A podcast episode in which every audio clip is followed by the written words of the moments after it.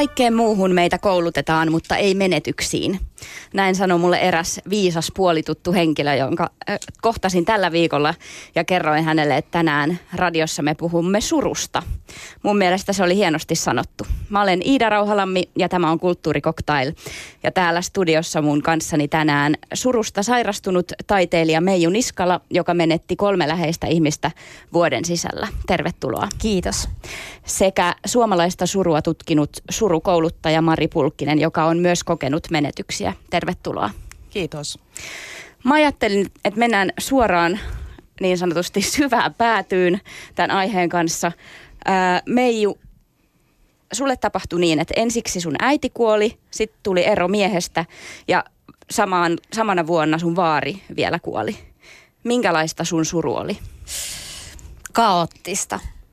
Ensimmäinen puoli vuotta oli, oli tota, shokkivaihetta. Mä kuulemma, kuulun tällaiseen erittäin gaussin käyrän tota, surjaan. Eli, eli tota, no, niin mä olin sokissa. Ulospäin näytti siltä, että kaikki on kunnossa ja sitten aika nopeasti romahti ensin keho ja niin kuin fyysisesti keho ja sen jälkeen mieli. Ja palataan näihin vielä hetken päästä tarkemmin. Mari, sä oot menettänyt kaksi syntymätöntä lastasi. Miten kuvailisit omaa suruasi? No niistä menetyksistä on nyt yli kymmenen vuotta ja moni varmaan ajattelee, että no ohihan se on mennyt jo, mutta ne menetykset on mussa edelleen jokaisessa hengenvedossa ja kaikessa siinä, kuka mä olen hyvässä ja pahassa. Mun suru on mulle tärkeää. Se on hirveän suuri osa mun minuutta ja sitä, miten mä olen maailmassa ja miten mä näen maailman, jossa mä elän. Kertokaa vielä tarkemmin, miten Meiju sulla näkyy tota suru sun kehossa esimerkiksi?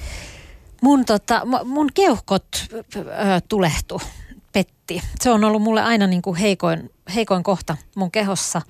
Ja, ja se vei mut ö, siis useaksi viikoksi sairaalaan. Ja mikä oli mielenkiintoista oli se, että koko sen ajan mä ajattelin koko ajan, että mun pitää vaan, niin kuin, että mä pääsen eteenpäin. Tämä vaan hoidetaan ja antibiootit virtaa ja kaikki muutkin lääkkeet virtaa. Ja, ja tota, mä en missään vaiheessa uskaltanut sanoa esimerkiksi mun keuhkolääkärille, että malan voima on ihan hirveän huonosti ja mä en oikeastaan haluaisi ehkä elää niin, se oli, se oli semmoinen niin sinnittely. Mutta musta näin jälkeenpäin on kiinnostavaa, että usein puhutaan ja törmää erilaisissa teksteissä siihen, että keho ehtii mielen edelle. Että se tunkee, niin kuin se keho näyttää sen, mitä mieli ei pysty näyttämään.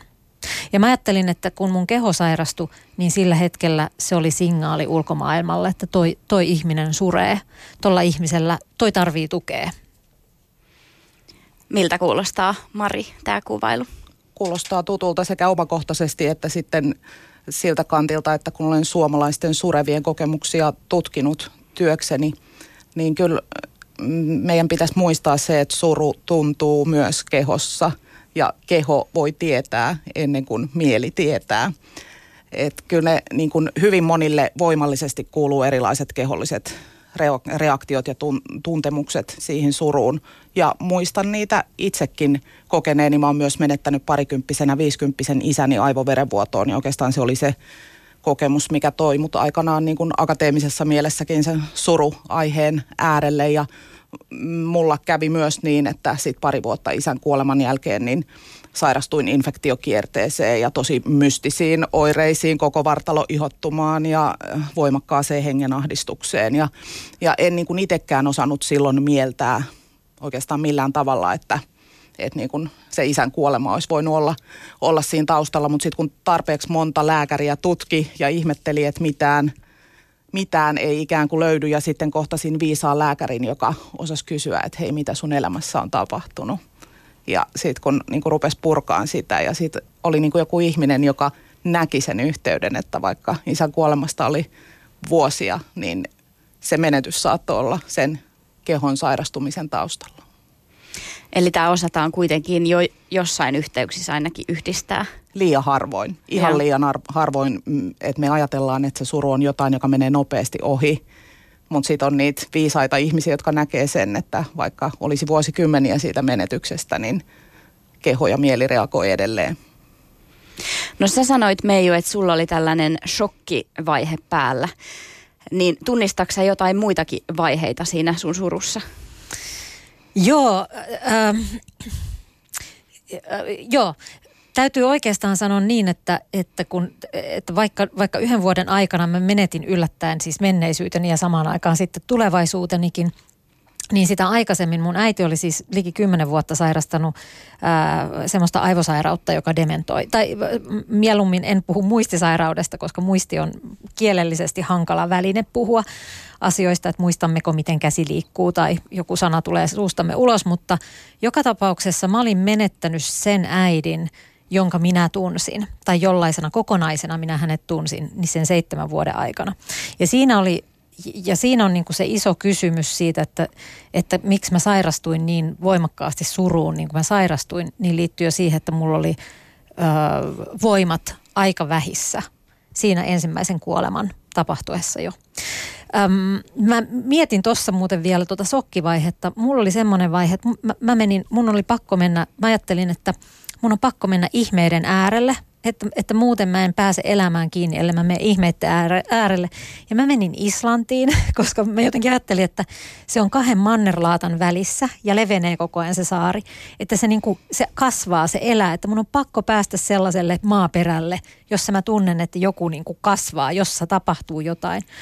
Ja mä muistan ra, niin kuin olleeni siellä hevosen selässä ja laukanneeni ja ajatelleeni, että tämä on ainoa tapa olla että mä tunnen itteni elossa on se, että mä koen, että mun keho ravis, niin kuin ravistuu sen hevosen selässä.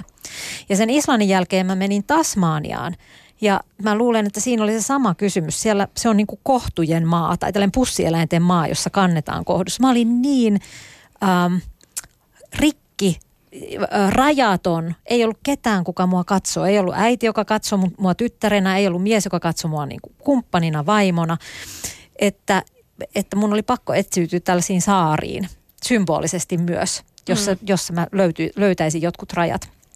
Ja näin tämän sokkivaiheen jälkeen, sairaalavaiheen jälkeen,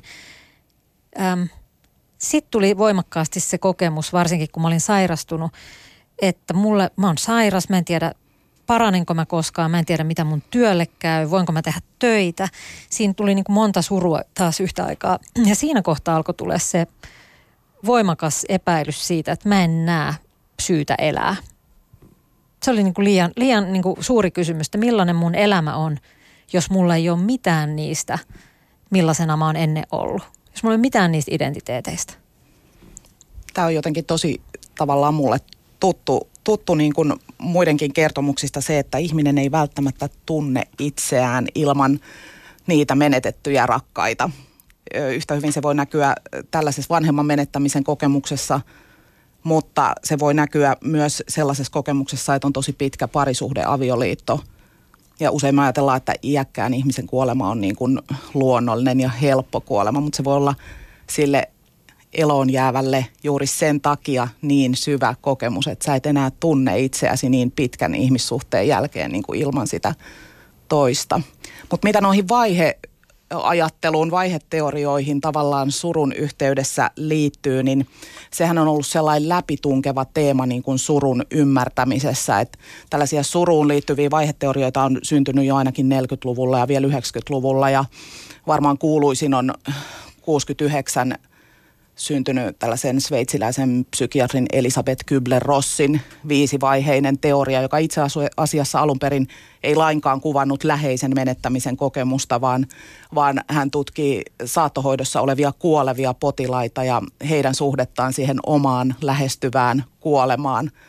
Mutta sitten surukin kiinnosti siihen aikaan kovasti 60-70-luvun taitteessa ja se teoria ikään kuin napattiin sitten kätevänä pakettina kuvaamaan myös niin kuin surun etenemistä ja se on hyökyaallon lailla niin kuin, läpäissyt länsimaisen ymmärryksen siitä, että mistä surussa on kyse. Että surussa on kyse tällaisesta prosessista, joka etenee vaiheittain ja jollakin tavoin kaavamaisesti kohti jotakin tavoitetta. Ja mä näen, että se ajattelutapa nousee niin kuin enemmän ammattilaisten tarpeesta saada jotain välineitä – kohdata sureva ihminen, kun sieltä etenkään niin kuin nykysurevien omasta kokemuksesta. Et jos ajatellaan 2018 vuoden ihmistä, niin meidän elämänkulut, meidän kokemus elämisestä, elämästä on täysin erilainen kuin 70-luvulla, jolloin ihmiset saattoi olettaa, että niiden elämä etenikin jollakin tavoin enemmän kaavamaisesti kuin nykypäivänä. Et mä koin sen ongelmalliseksi, että me niin innokkaasti edelleen siirretään tällaisia, tällaisia niin kuin vuosikymmeniä sitten toisiin tarkoituksiin luotuja teorioita niin kuin nykypäivään. Et sama ilmiö näkyy siinä, että nyt on tosi pinnalla ää, tällainen 75 vuonna syntynyt traumaattisen, ää, traumaattisen kriisin vaiheteoria, ruotsalaisen Juhan Kulberin luoma teoria. Ja se on taas niin kuin tavallaan tehnyt comebackin, noussut uudelleen esiin. Ja, ja sitten niin etenkin mediassa laajenee äkkiä niin, että yhtäkkiä kaikkia ihmisten vai, elämän vaikeuksia aletaan kuvaamaan tällaisina niin kuin kaavamaisesti etenevinä prosesseina, niin se on musta ongelmallista. Hmm. Niin sä et halua puhua vaiheista, vaan enemmänkin tällaisesta kokemuksesta, mikä, mikä suru on. Onko suru sun mielestä sellainen joku jatkuva asia, jota ei voi ikään kuin suorittaa pois alta? Joo, mä ylipäätään tämän prosessiajattelun jotenkin koen hankalaksi. Ihan ihan niin kuin sen perusteella, että mitä, mitä on suomalaisten surevien kokemuksia väitöskirjaa varten tutkinut ja, ja sitten kohdannut tuolla turuilla ja toreilla satoja suomalaisia, niin mun mielestä niille ihmisille se menetys on paljon enemmän kuin prosessi, joka johtaa johonkin päämäärään ja tavoitteeseen. Ja nythän tämä uusi muodikas päämäärä, jos se on aiemmin ollut se, että surutyö piti saada tehdyksi tai ne vaiheet piti saada käydyksi läpi tai surusta piti toipua, niin nythän surusta kuuluu ainakin otsikoiden mukaan selviytyä. Mm. Se, se aiheuttaa niinku ihan hirveitä paineita siinä muutenkin elämän raskaimmassa tilanteessa, kun sun rakasta läheistä ei enää ole. Joo. Musta toi on kiinnostavaa, koska jossain vaiheessa äitini sairautta mä tämän Elisabeth Kopp Kopler, Kypler, Kyplerin, joo, hänen tota, kirjansa luin. Ja se, mitä mulle tapahtui siinä, oli hirveä huojennus. Koska mä kävin sen surun läpi tavallaan ennen sitä aktuaali- tai, tai osan siitä surusta ainakin ennen sitä aktuaalista kuolemaa. Ja se vaikutti muhun esimerkiksi näin, että minä halusin kääriytyä äitini takkiin. Ja mun silloinen mieheni oli eh, sanoa, että, että älä kääriydy siihen, että sulla on oma elämä elettävänä. Ja mä muistan aja, niin kuin ajatellen ja ehkä lukeneenkin hänelle siitä kirjasta pätkiä, että katon nyt, mulla on oikeus tähän, tämä kuuluu tähän. Ja mulle se kirja tai tällaiset kaaviot ikään kuin antoi sen, siinä vaiheessa luvan ää, ja selityksen, miksi minä miksi minä toimin näin, koska sitä ulkopuolelta ei mulle annettu. Ja näin jälkeenpäin, kun mulle tapahtui niin monta kuolemaa ja monta surua siinä, siinä sit, niin kuin yhden vuoden aikana, niin mä mietin vieläkin sitä sitä yhteiskuntaa, kun itse olen rakenneihminen ja mua voi helpottaa se, että mä tiedän, että on tällaisia vaiheita, niin mua olisi ehkä helpottanut se, että mulla olisi ollut seinällä lupalappu ikään kuin surra erilaisissa vaiheissa, koska sen sijaan, että mä olisin antanut itselleni luvan ja vieläkin on välillä vaikeaa, tunnistaa se, että mulla saa olla näitä, näitä tunteita ja aaltoilla ja mä saan siitä niin kuin mennä eteenpäin. Niin mä muistan esimerkiksi sairaalassa itkeneeni, että anteeksi, että mä oon, mun hoitajalle, että anteeksi, että mä oon täällä, kun mä vien resursseja varmaan joltain toiselta. Mulla oli syvä häpeä siitä, että mä en ollut pystyssä. Että sä et ollut jossain tietyssä ajassa vielä selviytynyt tai... Joo, ja, sit, ja itse asiassa ja siinä, ja se oli justiin sen jälkeen, kun se vielä se niin kuin kolmas kuolema oli tapahtunut. Ja mä muistan, että se hoitaja sanoi, että miten sä luulet, että kukaan voi, että sulla on yhdeksässä kuukaudessa kuollut kolme ihmistä, niin kuin men, menneisyys ja tulevaisuus lähtenyt ympäriltä salaman nopeasti. Öö, niin miten sä luulet, että sä voit siitä vain selvitä että ei ole sellaista ihmistä, joka vain selviää, ottaen vielä huomioon sen äm, niin kuin pit, niin kuin usean vuoden takaisen prosessin, mikä siinä on kuluttanut voimia. Mm. Mä, mä vielä tarkennan tähän, että su, sun äiti oli siis sairaana ennen kuolemaansa ja sä hoidit Joo. häntä. Ja sitten tämä sun sairaalajakso taas oli, että sä olit myös psykiatrisella Joo. puolella itse hoidettavana. Joo, Joo, mä olin, ja, ja sinnekään mä en millään meinannut haluta mennä, koska mä oon tehnyt niin paljon itse terapeuttista työtä ja, ja ohjannut ja, ja tota, opiskellut, että musta tuntuu aivan ällistyttävältä se, että mulla ei ole työkaluja tähän oman, oman tilanteen käsittelyyn. Ja ja sitten se oikeastaan kulminoitu sellaisessa kohdassa, että, että mä muistan, että mä oon huonossa kunnossa – ähm, meidän käsketään tehdä jotenkin unelmakarttaa tai ajatella tulevaisuutta ja mä itken. Mä sanoin, että mä en pysty tekemään, kun mulla on niin musta aukko edessä, että mä en näe mitään. Ja sanoin mun hoitajalle, että voitko tota, että auta mua jotenkin tästä eteenpäin. Mun ihana hoitaja sanoi, että hei mä oon ollut just hyvässä koulutuksessa viikonloppuna, että mulla on neljä hyvää tehtävää sulle, että me saatiin ne sieltä, että mä, mä käyn printtaamassa. Ja hän tuo ja printtaa sen ja mä alan lukemaan niitä. Ja siis ne neljä tehtävää on mun kirjoittamasta kirjasta, joka, joka aiheuttaa mus vielä entistä enemmän surua ja itkua, koska mä olisin, että katon nyt, kun mä oon kunnossa, niin mä voin olla tolla puolella, mutta nyt mä oon tässä, joka tarvii kaiken avun. Ja samaan aikaan mieletön häpeä ja suru siitä, että mä, en, että mä oonkin täysin toisella puolella. Ja taas se sama kokemus. Mä en tunne itseäni. Mä oon aivan hukassa niin kuin kaikesta siitä, millaisena minä olen itseni oppinut tuntemaan. Kuulostaako tämä, Mari, sun omasta kokemuksesta tai tutkimuksesta niin tutulta tämmöinen syyllisyys ja häpeä, mikä liittyy siihen omaan suruun?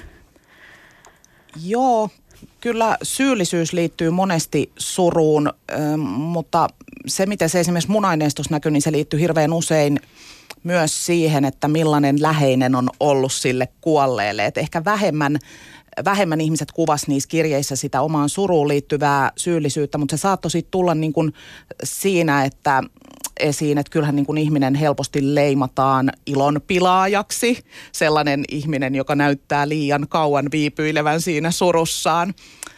Mutta mun tekee mieli palata tuohon vaihe, vaiheajatteluun vielä sen verran, että mun mielestä niin Meiju ei ole ollenkaan ainut ihminen, jonka mä oon kokenut, joka, äh, kohdannut, joka on tunnistanut ikään kuin jotain vaiheita surussaan ja ehkä saanut helpotustakin niistä. Mä en ajattele, että se on ongelma, mitä sureva itse kokee. Tässä suhteessa kohtaan myös surevia, jotka sanoo, että mä oon selvinnyt tai selviytynyt surustani. Mutta ongelma on se, että se paine ei saa tulla niinku ulkoapäin. Ammatti-ihmiset, media, muut ei saa olettaa, että suru on jotakin, joka etenee vaiheittain ja loppuu tai josta selviytyy. Etenkin kun kauhean monille – se, että mitä se selviytyminen tarkoittaa, niin se jää tosi mysteeriksi. Että mit, mitä kohdin mun pitäisi niin kuin pyrkiä. Ja sitten mä tunnistan vielä tuossa, mistä sä äsken puhuit, niin ton tavallaan mainitsit eteenpäin menemisen. Niin kaikki surevien tukeminen ja auttaminenhan tähtää koko ajan siihen, että niin kuin mentäisiin eteenpäin, joko siinä suruprosessissa tai elämässä. Ja sitten mikä niin kuin monille sureville on surussa – merkityksellistä, niin onkin se, mikä on takana päin. Eli se aika, milloin se läheinen vielä oli elossa. Ja sitä me ei oikein sureville sallita helposti. Et kun se mielikuva on, että sen suruprosessin pitäisi edetä, surevan elämän pitäisi jotenkin edetä, ja se taakse kääntyvä katse, muistelu, se mikä olisi niin kuin äärimmäisen tärkeää, myös niin kuin suhde siihen kuolleeseen ihmiseen – sehän, surututkimuskin on pitkä ajatellut jo, että se saa jatkua, se ei ole sairasta, että suhde jatkuu, mutta sitä me ei aina nähdä, että se suhde myös kehittyy. Ja se on ihan äärimmäisen arvokasta. Et mä esimerkiksi koen vahvasti, että kun isän kuolemasta on yli 20 vuotta, niin mä tunnen isän nyt paremmin kuin mä tunsin aikanani. Mä oon nyt aikuinen, mä olen äiti, puoliso. Mä katson niin kuin elämää ihan eri perspektiivistä. Mä ymmärrän isän luonnetta, mä ymmärrän sen valintoja.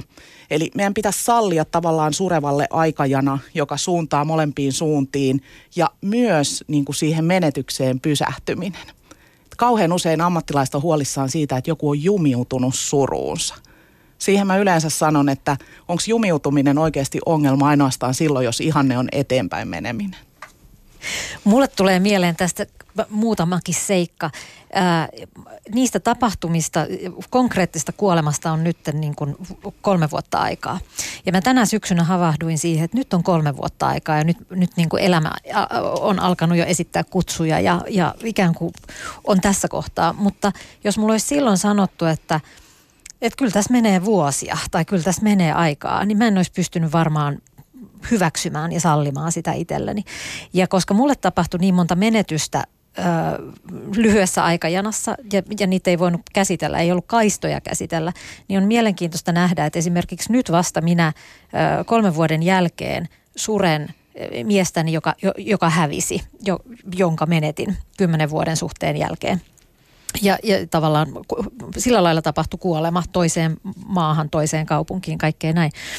Ähm, toisaalta taas se suru äitiäni kohtaan niin on tapahtunut, jalostunut just noin niin kuin mistä sä puhut, että alan pohtimaan häntä toisenlaisena ihmisenä ja, ja ikään kuin irrallisena niistä sairauksista ja niistä ää, konteksteista, missä mä hänet on tuntenut. Sitten toinen asia, mikä tuli mieleen tästä niin kuin surun vimmasta ja muusta. Mä muistan, että jossain vaiheessa mun teki mieli tatuoida niin kuin toinen käteeni mustaksi, että se olisi ollut niin kuin surun merkki, koska, koska musta tuntuu, että mun ympäristö ei pystynyt sietämään sitä, sitä surua. Niin oli tapahtunut jo aikaisemmin äitini sairauden kohdalla, että häneltä lähti paljon ihmisiä ympäriltä, mutta niin tapahtui myös mun kohdalla.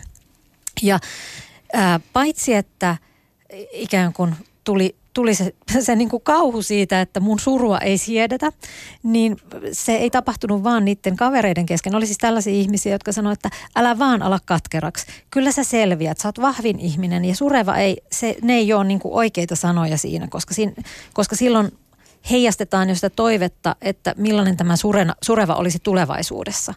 Kun siinä hetkessä on tärkeintä se tämä, niin kuin tässä hetkessä ole, oleminen, mitä kuuluu nyt. Mutta pelkästään se, että, että, että mun tuttavilta tuli sitä painetta ja sitä pelkoa, että, että, sä oot, että, että mua pelottaa, kun sä olet noin sur, sureva ihminen, koska sellaisen minussa ei oltu totuttu. Niin sitä tapahtui myös tuolta, tuolla sairaanhoidon puolella. Mä muistan, mä oon ehkä, en tiedä onko ainoa ihminen, joka on saanut psykiatrisen puolen kuvaryhmästä melkein sinne porttikiellon siitä syystä, koska mä käytin liikaa paperia. Mä käytin siis liika, liian paljon paperia ja, ja se kuvaryhmäthän toimii niin, että annetaan joku aihe ja, ja sitten siitä tehdään mitä tehdään. Mutta, tota, mutta mulle, mun ilmaisu, mun suru oli liian suurta ja, tota, ja sitä jouduttiin neuvottelemaan, että, että kuinka monta A4 tai A2 mä saan nyt tähän tähän niin kuin piirrokseeni käyttää ja saako käyttää glitteriä tai millaisia välineitä siihen saa käyttää. Mua naurattaa tämä jälkeenpäin ihan suunnattomasti, mutta ilmiselvästi olin niin kuin sielläkin tunteeni tai suruni oli liikaa. Mm, sano vaan Mari. Siis kyllä niin tämä surun sietäminen ja sure, etenkin surevien sietäminen meidän keskuudessa niin on meille tosi iso ongelma. Että toi resonoi niin tosi hyvin siihen, minkä ymmärryksen öö, mä olen itselleni muodostanut. Et etenkin ne ihmiset, joihin sillä surulla on erityisen vahva ote, niin nehän on niin sietämättömiä muille ihmisille. Mä tonginkin sitä mun kirjeaineistoakin, sitten mä rupesin oikein niin kuin suurennuslasilla etsimään, että, että niin kuin, onko se tosiaan näin ja miksi, miksi se on näin. Ja se vastaus on lopulta aika yksinkertainen surevien itsensä mielestä. Että se on niin kuin se, että sureva on kävelevä muistutus siitä, mikä meitä kaikkia joskus hyvinkin todennäköisesti kohtaa. Eli siis suomeksi sureva on tosi pelottava ja erityisen pelottavia mun aineistossa oli lapsensa menettäneet surevat ja sitten kun siellä oli peräti kaksi lastaan menettäneitä äitejä, niin he kokee, että he on todella pelottavia. Ja tota, se on tietysti aika pysäyttävää, ikään kuin se oma menetyksen hirveys ei olisi jo riittävästi. Sitten ulkomaailma kohtelee sua niin kuin tarttuva tautisena, niin kuin monikirjaimellisesti kirjaimellisesti kuvas, niin kyllä siinä niin kuin sietokyvyssä on paljon vielä kasvun varaa. Minkälaisia kohtaamisia teillä oli ihmisten kanssa siinä surussa? no hankalia, hankalat kohtaamiset oli, oli niitä, jossa, jossa mä muistin, että mun pitää tsempata, koska muuten tuokin ihminen hylkää. Tai, tai muut, muuten mä en ole niin kuin siedettävä.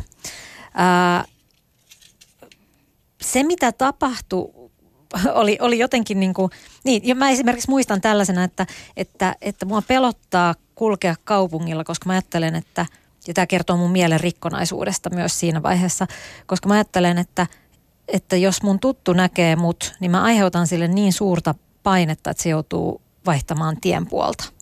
Eli niin kuin mä olin niin voimakkaasti syyllinen siitä surustani siinä vaiheessa jo.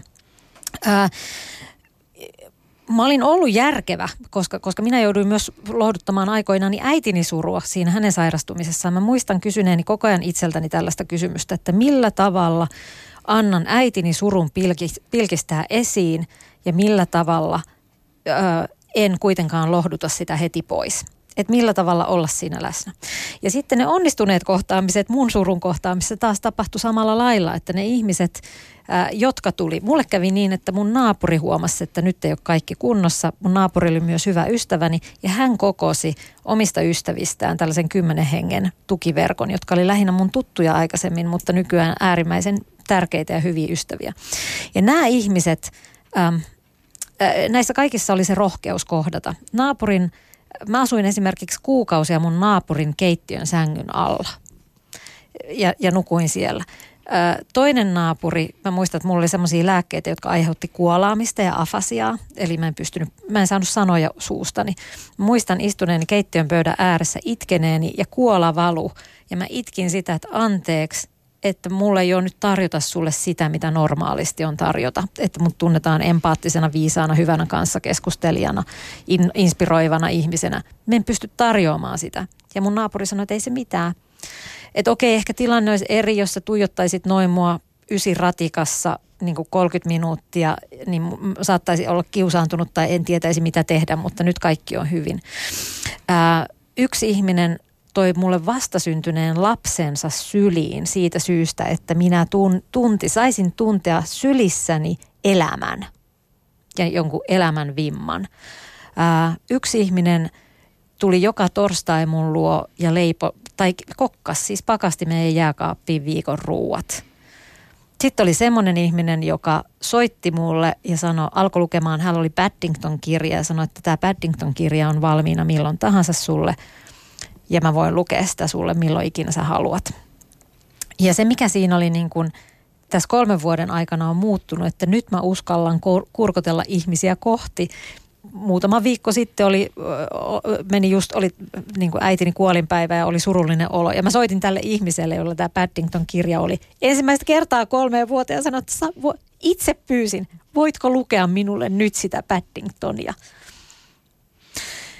Ja, ja sitten vielä tämmöisiä, niin kun, jotenkin tämäkin oli musta mielenkiintoista. Me esimerkiksi mun naapurin kanssa sovittiin, kun mulla oli niin vaikeaa, se hy, hy, hylkäämisen tulemisen kokemus oli niin suuri, että mua pelotti sanoa, että mä tarvii apua tai nyt ei ole kaikki hyvin. Et me sovittiin näin, että mä menen hänen luo pipo päässä – että kun me en kerran pysty sanomaan ääneen, että mulla on huono olo tai mä tarviin tukea, niin mä istun keittiön pöydän ääressä pipo päässä. Me ei tarvii puhua mitään, mutta tämä on signaali, mistä hän tietää, että tota, mä tarvitsen häntä. Hmm. Miltä kuulostaa nämä tukemisen tavat? Ihania juttuja toi Pipo, Pipo on aivan mainio, koska ö, moni sureva kärsii siitä, että ei oikein niin kuin rohkene paljastua mm. surevaksi. Silloinhan ei voi myöskään niin kuin olettaa saavansa myötätuntoa.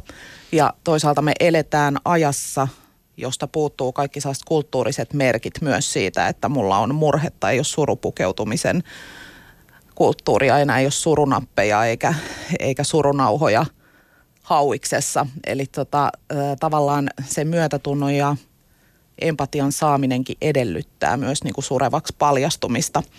Mutta nämä kohtaamiset vielä, niin mulle kyllä surevat suomalaiset kertoo voittopuolisesti huonoista, hyvinkin karuista kohtaamisista. Osittain se varmaan tietysti johtui siitä, että he ajattelivat, että kun tutkijalle niistä kertoo, niin ehkä se voi tuoda niitä julkia. Asioille voi tapahtua jotain, mutta sieltä niin kuin erottu selkeästi kaksi sellaista – kohtaamisen tapaa, jotka koettiin kaikista hankalimmaksi. Ja ne oli ö, yhtäältä surun vähättely, eli jotkut tosi hienosti osaskin sen niin kuin analysoida, että meidän suomalaiseen tällaiseen lohdutuskulttuuriin näyttää kuuluvan tällainen pakonomainen tarve selittää toisen murhe vähän pienemmäksi kuin se oikeasti, oikeasti onkaan. Eli ihan väkisin etsitään syitä sille, että esimerkiksi vaikka sen kuolleen korkeasta iästä, että no olihan siinä jo ikää ja sai, sai elää täyden elämän ja sitten taas elämän toisessa ääripäässä, niin vaikkapa kohtukuoleman kokeneelle tai tai äh, tota, keskenmenon kokeneille sanotaan hyvin herkästi, että onneksi ei ollut enempää raskausviikkoja. Mullekin on äh, raskausviikolla 17, kun kuoli poikani kohtuun, niin mullekin yksi ensimmäisistä osanotoista oli, että onneksi ei ollut sen enempää raskausviikkoja. Tällaista, tällaista surun vähättelyä me harjoitetaan erittäin paljon. Se ei tietenkään tunnu siitä surevasta kovin hyvältä, koska jokaisella menetyksellä on just se mittakaava, mikä sillä sen surevan omassa kokemuksessa on. Ja toinen ongelma sitten surun vähättelyn lisäksi, niin ihmisten mielestä on surun kiirehtiminen, mikä tietenkin liittyy just siihen siihen ymmärrykseen, mikä meillä on surusta, joka nopeasti menee kohti sitä tavoitetta junan, junan tavoin ja ihmiset koki, että sekä ammattilaiset että maallikot ympärillä niin monin erilaisin sanankääntein tuo esiin sen, että, että surevan pitäisi olla siinä, siinä suruprosessissaan jo vähän pidemmällä tai elämä voittaa ja, ja kohta on paremmin ja kohta koittaa se toinen, toinen vaihe. Tai ammattilaiset sanoivat, että ei sun enää kuuluisi ajatella sitä kuollutta, kun siitä on jo puoli vuotta kulunut. Ja nämä, nämä oli nämä surun vähättely ja kiirehtiminen oli niin kuin ne kipeimmät tavat ottaa osaa ja kohdata sureva. Toi on muuten mielenkiintoista näin läsnäolon näkökulmasta, koska juuri minä koin näin, että se mikä minua itseäni kaikista eniten auttoi, oli se, että ja, ja nämä niin kuin mä kutsun niitä iilimadoiksi, eli, eli nämä uudet ystäväni ja iilimadot, kun ne tarttu kiinni ja ne sanoi, että ei me päästetä sua mihin, mihinkään. Iilimatovertaus on siinäkin mielessä hyvä, että silloin kautta aikaan imetty pahaa verta ihmisestä, niin se oli, se oli niin kuin selkeä kokemus, mutta mun, mun iilimatoystävät, heitä yhdisti voimakkaasti tämä et paitsi, että he tuli siis ulkopuolelta, he ei olleet minun ystäviäni, mutta he oli jollain tavalla tut, tuttava piiri, mutta he tuli ja sanoi, että miten voit nyt? Mitä voi, miten voin auttaa sinua nyt? Ja se lähti koko ajan se kysymys siitä, että mitä sinä tarvitset. Mikä on se tapa, millä tavalla sä haluaisit edetä? Ja se ei tarkoittanut sitä, mä saatoin sanoa, että en tiedä. Ja sitten voidaan olla siinä hiljaa. Mutta niillä ei ollut niinku tarvetta tunkea muhun, projisoida mitään vanhaa, mitään niinku kiirehtiä, vaan ne kaikella osoitti sen, että sä saat olla tässä tällaisena ja me voidaan ihmisinä ihan hyvin tässä, tässä, tässä, tässä seurassa, jollaisena sinä olet nyt tässä, vaikka emme yleensä ole sinua sellaisena nähdykään. Kyllä mä ajattelen, että toi on se hedelmällisin mahdollinen tapa niin kuin kannatella, Joo. kannatella ja tukea toista. Että usein koulutuksissani etenkin ammattilaisten kanssa puhutaan siitä, että sen sijaan, että tarjotaan niitä ikään kuin kaavamaisia tukemisen tapoja, että näin meillä on aina tehty, näin kuuluu tehdä, kun sä mm. kohtaat ammattilaisena surevan, niin sen sijaan tavallaan, kun surevilla on äärimmäisen yksilöllisiä tarpeita, mm. niin lähdetään niin kuin kartoittamaan se elämäntilanne, että just tässä hetkessä nyt, mi, mitä se menetys muutti esimerkiksi sun arjessa. Voi olla, että yksinhuoltajaksi jäänyt kaipaa arjen apua – toinen on hoitanut ruokahuollon ja ei osaa tehdä edes jauhelihakastiketta. Tarvitaan perhetyöntekijä, mm. joka tulee arkeen avuksi. Toinen tarvii rahallista tukea, toinen tarvii psykoterapiaa, toinen tarvii, tarvii niin kuin juttukaveria arjessa tai jotakuta, joka vie ulos. Et ne tarpeet on niin, kuin niin yksilöllisiä, niin on niin kuin, jos halutaan oikeasti olla avuksi, niin ei voida käyttää mitään niin kuin sabluunoita, että näin meillä tuetaan, vaan on lähettävä siitä surevan tilanteesta – ja niistä arkisista tarpeista, mitä siinä hetkessä on. Ja tämä herättää mulle muistikuvan siitä hetkestä, kun mun äitini kuoli. Mun ä- ja, ja itse siitä, missä se suru tapahtuu. Missä, missä syntyy se, että onko minulla tilaa tälle surulle vai ei. Mun kohdalla tapahtui niin, että mun äiti oli jo pitkään asunut useita vuosia tässä tällaisessa hoitolaitoksessa – missä sitten mun äitini kuolikin. Ja saattohoidon sana tuli esiin eka kertaa niin, että mä olin kesällä ajatellut, mä otan äitini mökille ja sairaanhoitaja sanoi, että älä vie, äitisi on saattohoitovaiheessa. Ja sitten mä sanoin, että oota, se on hississä. Mä sanoin, että oota, oota, mitä se tarkoittaa? Sanoin, että en ehdi juttelemaan nyt, koska jään kesälomalle ja meillä on kokous. Ja sen jälkeen, siis niillä on tämä hoitokokous, sen tunnin jälkeen mä yritän sitä uutta työvuorolaisia sanoa, että mitä tässä tapahtuu, mitä se tarkoittaa. Ja kukaan ei osaa sanoa mulle. Mä muistan, että mä soitan lääkärillekin ja kysyn, ja sille ei anneta mitään vastausta. Mun äidin kohdalla saattohoito ei tarkoittanut yhtään mitään. Se tarkoitti sitä, että mulle sanottiin, että sun äitis varmaan aika pian tulee kuolemaan. Ja mun äiti kuoli, mä muistan kokemuksena sen, että mun äiti kuoli todella yksin ja minä olin siellä todella yksin. Ähm, sillä hetkellä, kun mä olin siis selvittänyt tämän, että, että kun ihminen kuolee, niin se saa vielä ainakin tunnin olla siinä samassa paikassa ennen kuin sitä lähdetään ruumisaudolla roudaamaan mihinkään. Ja mä olin sanonut kaikille hoitajille, että mä en halua sit, kun äitini kuolee, että äiti käydään heti niin ottamassa. Mä haluan niin kuin hyvästi olla äidin kanssa tässä. Ja tota, sitten siellä oli vuorossa nuori yöhoitaja, jolle mä kävin sanomassa, että nyt sen äitin, äitin sydän on pysähtynyt. Ja, mutta että älä soita vielä kellekään, ei tarvii vielä soittaa, että mä haluan olla äitini kanssa. Mutta se oli niin paniikissa, että se soitti sinne poliisit ja ruumisauton. Ja mä muistan, kun poliisit tuli, niin mä laitoin ne ulos ovesta ja oven lukkoon ja mä sanoin, että mä aion olla täällä tunnin, tunnin äitin kanssa. Sanoitte mitä hyvänsä. Ja mä olin tunnin äitini kanssa ja lauloin äidille Eino Leinon lauluja niin lujaa kuin pystyin. Tai äitini, minä olin äitini kanssa, musta se oli ihan sama, onko se ruumis siinä kylmenemässä vai ei. Mutta tota, sen jälkeen, kun äiti oli sit ruumispussissa viety ulos, ja mun mies oli siinä vaiheessa sanonut, että meidän kymmenen vuotta on nyt loppunut. Mulla oli siis niin kuin yhtäkkiä samassa vuorokaudessa ikään kuin kaksi kuolemaa. Ja mä istun siellä pienessä keittiössä, hoitokodin keittiössä, että, mä ootan vielä yhtä kivaa sairaanhoitajaa. Ja siinä on kaksi yöhoitajaa, jotka lukee lehteä tai iltasanomien tai jonkun tällaisen lehdestä otsikoita ja nauraa. Ja mä muistan, mä katson sitä kelloa ja toivon, että voiko jompikumpi tulla tästä metrin päästä mun viereen istumaan, mutta ne, ne on mun selin, koska ne ei pysty kohtaamaan mua. Siinä tapahtui ensimmäinen häpeä. Ja näitä häpeän tilanteita tapahtui muun muassa, toinen esimerkki oli se, että että tota, mä, mä en meinannut saada äidilleni suruliputusta, koska, koska hoitotalon johtaja sanoi, että meillä ei ole tapana liputella, koska me ei tiedetä, milloin yleensä ihmiset haudataan. Siitä huolimatta, että mä olin lähettänyt heille kaikille ha, niin hautajaiskutsut. Ja nämä on näitä pieniä hetkiä, jossa minun mieleni otti sen niin kuin opin, että älä, älä vaadi suruusi huomiota, älä pyydä suruusi huomiota, häpeä, jos pyydät jotain. Siis näin, näin alkoi tapahtumaan minussa se murtuminen, jossa mä aloin käpristymään. No miten te sitten neuvoisitte, jos, jos mietitään just tällaisia tilanteita, missä joku vaihtaa kadun puolta tai kaupassa luimistelee hyllyjen välissä, niin kuin jossain oli kuvailtu sitä, että pelottaa niin kohdata se sureva. Niin miten sellainen tämmöinen satunnainen kohtaaminen olisi hyvä hoitaa? No ensinnäkin täytyy sanoa, että toi ei tosiaankaan ole mikään urbaani legenda, että ihmiset vaihtaa sitä ostoskärryjen kanssa kaupassa käytävää tai kadun puolta. Ne on niin kuin surevien tosielämän arkisia ja hirveän yleisiä kokemuksia. Niissä hetkissä oikeastaan riittäisi ihan hirveän vähän – niin vähän, että se pitäisi meistä jokaisesta ihmisenä löytyä. Se on erityinen tilanne, kun sä kohtaat tutun surevan niin kuin ekaa kertaa. Ja siinä tilanteessa saattaa joskus päteä se, mitä me aina toistellaan, että mantran tavoin, että surevalle ei tarvitse sanoa mitään. Se on musta niin kuin hirvein väärinkäsitys, mitä voi olla, koska niin kuin se, moni ottaa sen niin, että sille ei tarvitse ikinä sanoa siitä surusta tai menetyksestä yhtään mitään.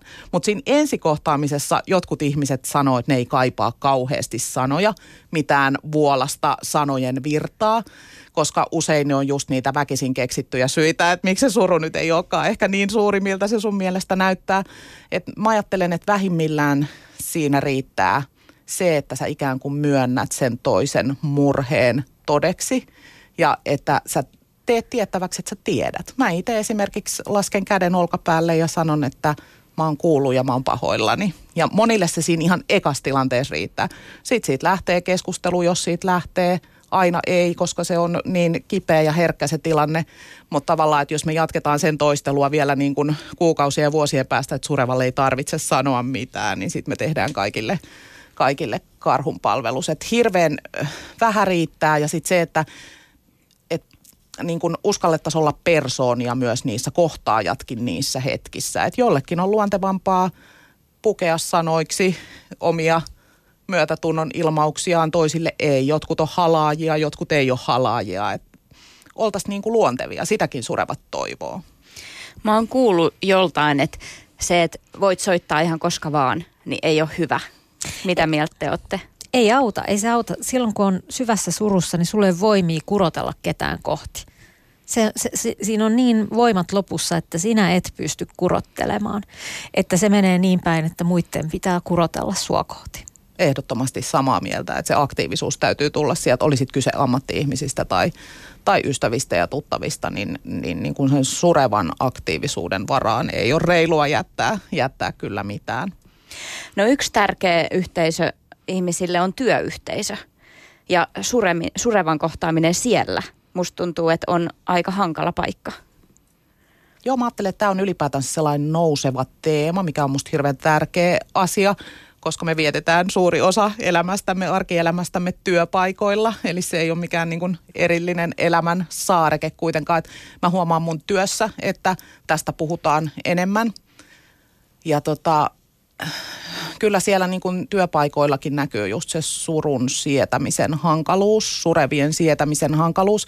Se liittyy varmaan siihen, että monet on nykyään työssä, jos pitäisi olla kauhean tehokas, mennä eteenpäin ja se sureva sopii niin kuin huonosti siihen tehokkuuden yhtälöön.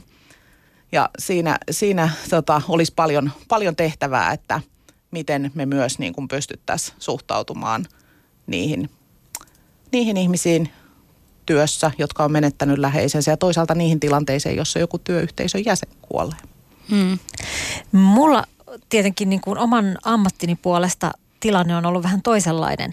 Mä ajattelen nyt tätä vaikka viimeistä kymmentä vuotta ja, ja sitä, että miten, miten, missä vaiheessa mä oon ollut aina kiinnostunut ihmisyydestä ja yhteiskunnallisuudesta ja osa, voimakas osa sitä suruprosessia, vaikka kun mä luovuin äidistä, niin on se, että minä olen voinut tehdä sitä osassa teoksia, niin kuin tutkia hyvää elämää esimerkiksi teosten kautta. Ja, ja se on ollut mulle paitsi tapa tapa surra ja tapa tutkia elämää, niin väistämättä, kun mulla on usein isompia työryhmiä näiden teosten toteutuksessa mukana, niin mun työryhmän jäsenet, eli mun työkaverit, on tavallaan ää, sitä kautta päässeet kurkistamaan niin kuin yhden työ, työkaverinsa suruun tai prosesseihin. Koetko muuten, että miten sun työ taiteilijana, esitystaiteilijana on muuttunut tämän surun myötä? Äh, mm, joo, mä, mä oikeastaan ajattelen sitä surua sille kymmenen vuoden pätkässä, että jo, jo sitä ennen kuin mun äitini kuoli, että koska siinäkin oli niin monta sur, surtavaa. Se fokusoi entistä enemmän siihen kysymykseen, että mitä on hyvä elämä ja mitä on hyvä ihmisyys ja miten, mit, mi, mistä, mistä arvoista ja toiminnoista se koostuu. Siinä on ollut niin kuin, äh, se tavallaan skarpensi sitä, tarkensi sitä.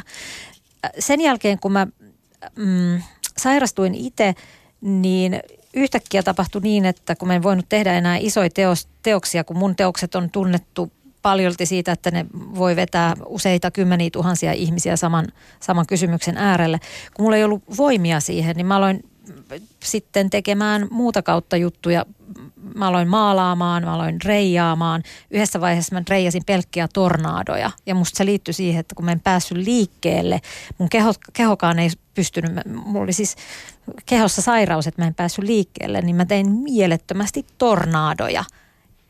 Eli se, se tota, ää, niin kuin siivilöity sinne. Nyt mä oon tekemässä kahta kirjaa, jotka voimakkaasti käsittelee ihmisyyttä ja menetystä ja luopumista. Että siinä mielessä tämä prosessi äm, toi mulle esiin, tarjosi jälleen kerran ää, uusia mediumeita, uusia välineitä, joissa mä joudun käsittelemään intiimimpää ää, kokemusta elämästä. Noin yleisesti mä en ajattele, että tämä suru tai nämä asiat, mitkä, mitä mulle tapahtui, olisi jalostanut mua mihinkään. Se jalosti kyllä, että, että äitini sairastui niin nuorena ja mä osin omaishoidin hänet loppuun asti. Siinä se jalosti, mutta mitä sen jälkeen, niiden kuolem, kuolem, ensimmäisen kuoleman jälkeen tapahtuu, niin sitä ei olisi tarvinnut tapahtua, että musta olisi tullut tarkempi ajattelija taiteilijana tai, tai tekijänä. Mutta näin tapahtui ja, ja sitten siitä syntyy erilaisia asioita. Meijun tavoin mullakin on tavallaan etuoikeus niin kuin omassa työssäni jotenkin ehkä mon, monia muita laajemmalti käsitellä tätä suruteemaa, että mä saan surra työksenikin ihan joka päivä ja mä ajattelen, että se on, se on niin kuin kyllä etuoikeus kohdata, kohdata surevia ja heidän kanssa työskenteleviä ammattilaisia. Ei voi olla niin kuin näkemättä sitä, että, että se suru on enemmän kuin se prosessi ja että se on niin kuin kokemus. Kun se kerran meihin tulee, niin se jää. Ei sitä, ei sitä ei mitään kokemusta meistä koskaan, koskaan pois saa. Ja tuohon jalostamiseenkin tekee mieli palata, että kyllähän kyllä monilla sellainen ajatus edelleen on, että kärsimys jalostaa ja surevia vähän niin kuin pyritään jalustalle nostamaan. Ja ehkä senkin takia osittain niistä tehdään vähän pelottavia, mutta – se ei saa olla mikään oletus myöskään, että suru jalostaa, mutta ei se pois pyyhi sitä, että jotkut kokee merkittäviä muutoksia esimerkiksi omassa arvomaailmassaan isojen menetysten jälkeen. Esimerkiksi sellaisissa tilanteissa, että jos osaa jälkeenpäin katsoa, että no ehkä omissa arvoissa olikin vähän niin kuin korjaamisen varaa ja sitten on, on ehkä kokenut jotenkin tulleensa inhimillisemmäksi ihmiseksi, niin eihän siinäkään mitään pahaa ole. Ehkä se on jotain sitä hyvää, mitä surussakin saattaa olla.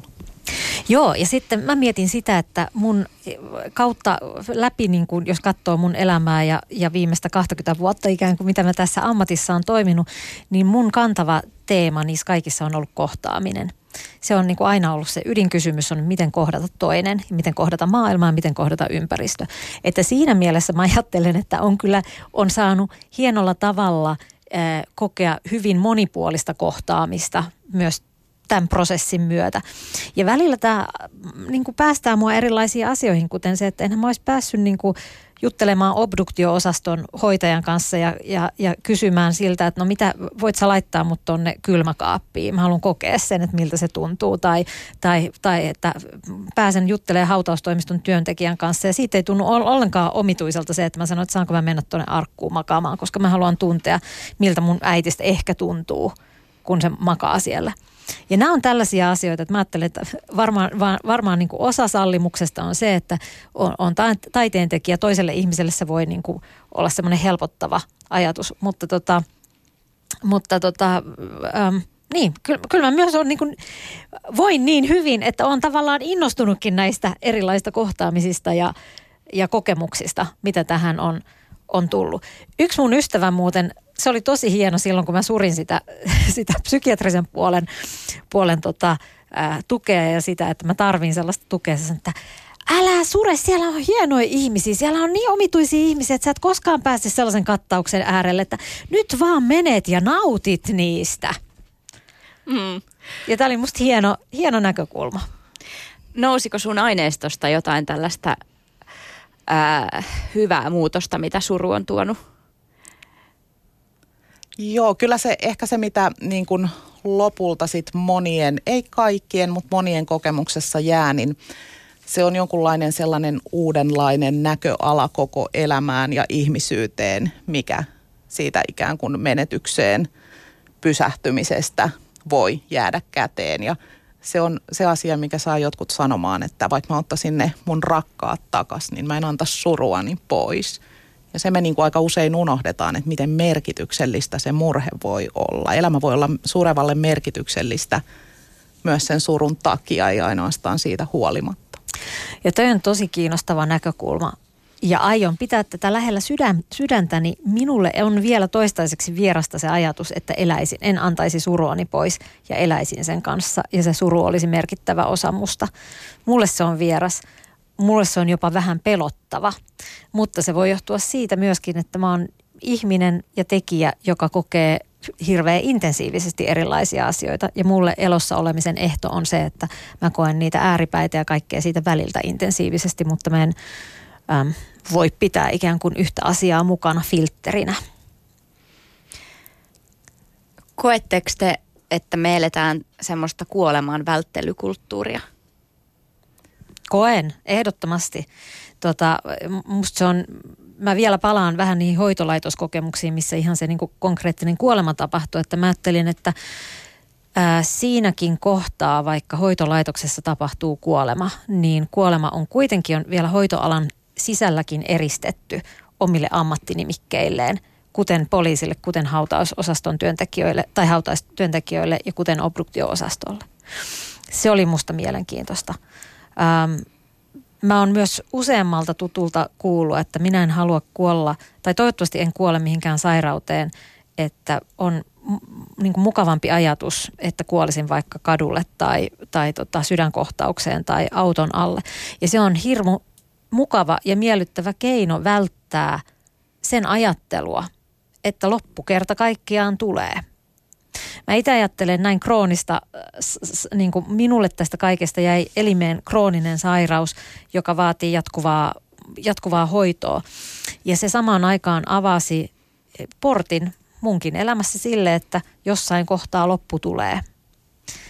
Ja se on erilaista ehdottomasti erilaista. Ehkä se suru muuten, niin ehkä mulle on tyypillisempää se, että se surukan, minä kannan surua mukana, mukana tota sairautena, mutta, ähm, mutta tavallaan mä, mä en enää voi päästä siihen, siihen fantasiaan, että mä en koskaan ajattelisi omaa, tai olisin ajattelematta omaa kuolemaani, koska sairauden myötä väistämättä se portti on auki.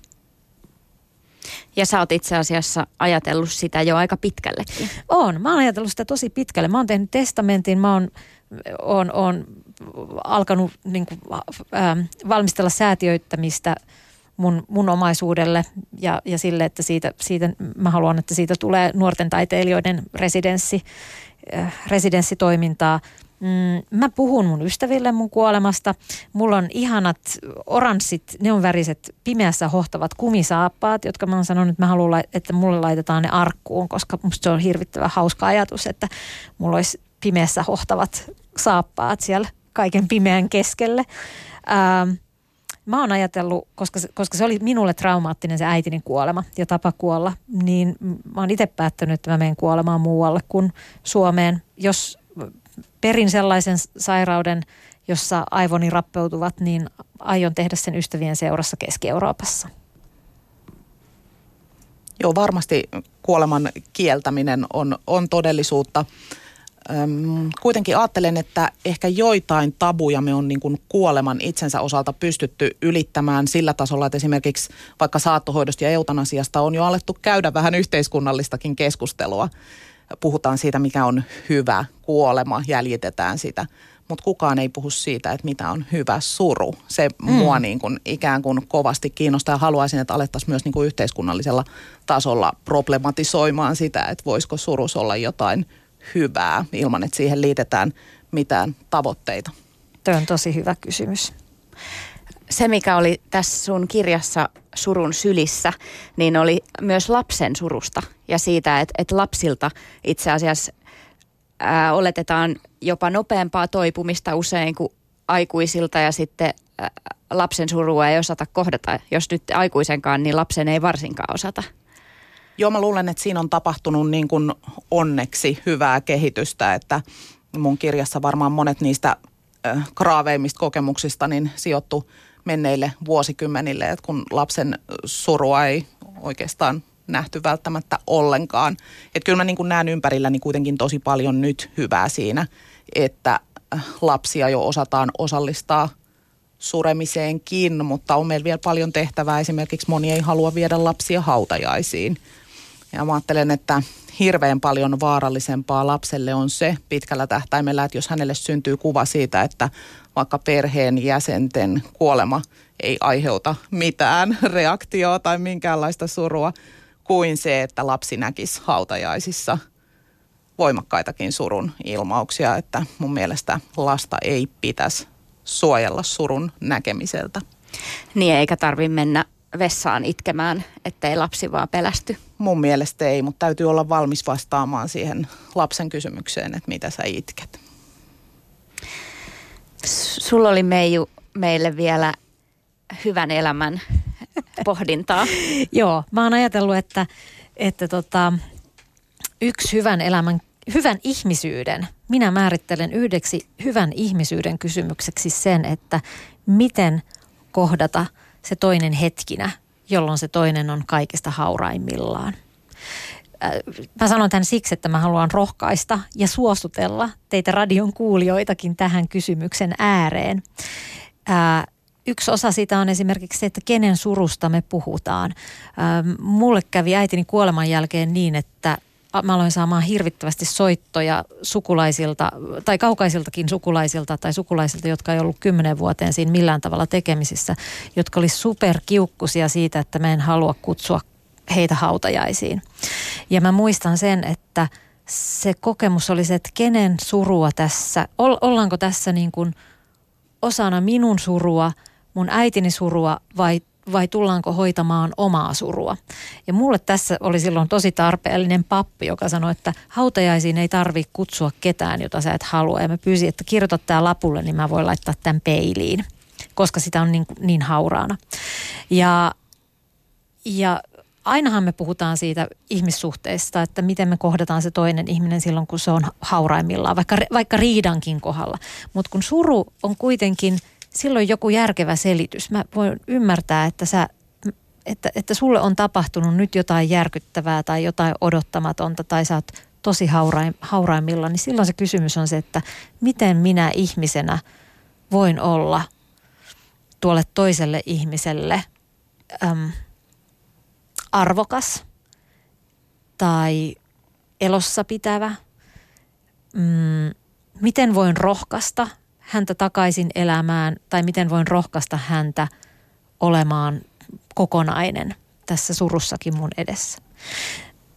Ne esimerkit, joita mä kerroin mun naapureista ja heidän ystävistä, niin oli, oli kaikki niitä, missä, missä toteutui voimakkaalla tavalla se halu kohdata toinen ihminen kokonaisena ilman semmoista itsekästä määrää, määritettä, että haluan sinusta, sinun buffetpöydästäsi vain tämän.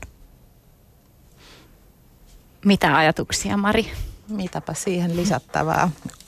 Kyllä suruun, suruun nimenomaan mun mielestä surun kohtaamiseen liittyy se haurauden kysymys, mistä sä puhut, mutta siihen liittyy myös sit toisaalta herkkyys, minkä se parhaimmillaan suru voi ikään kuin lahjana antaa sekä sille surevalle että niille kohtaajille.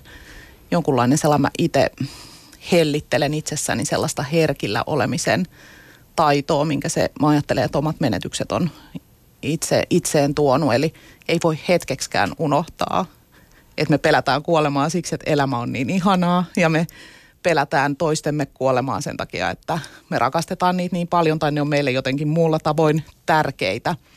Ja samalla sitten se kohtaamisen vaikeudesta ja haastavuudesta syntyvä herkkyys myös sille kohtaajalle, niin ehkä ne voisi olla sellaisia surun lahjojakin, jos me suostutaan ja uskalletaan nähdä Tuohon lisään vielä sen verran, että nämä iilimatoystäväni muistuttivat mun, mua monta kertaa, että et sinä ei surusi vie meiltä energiaa.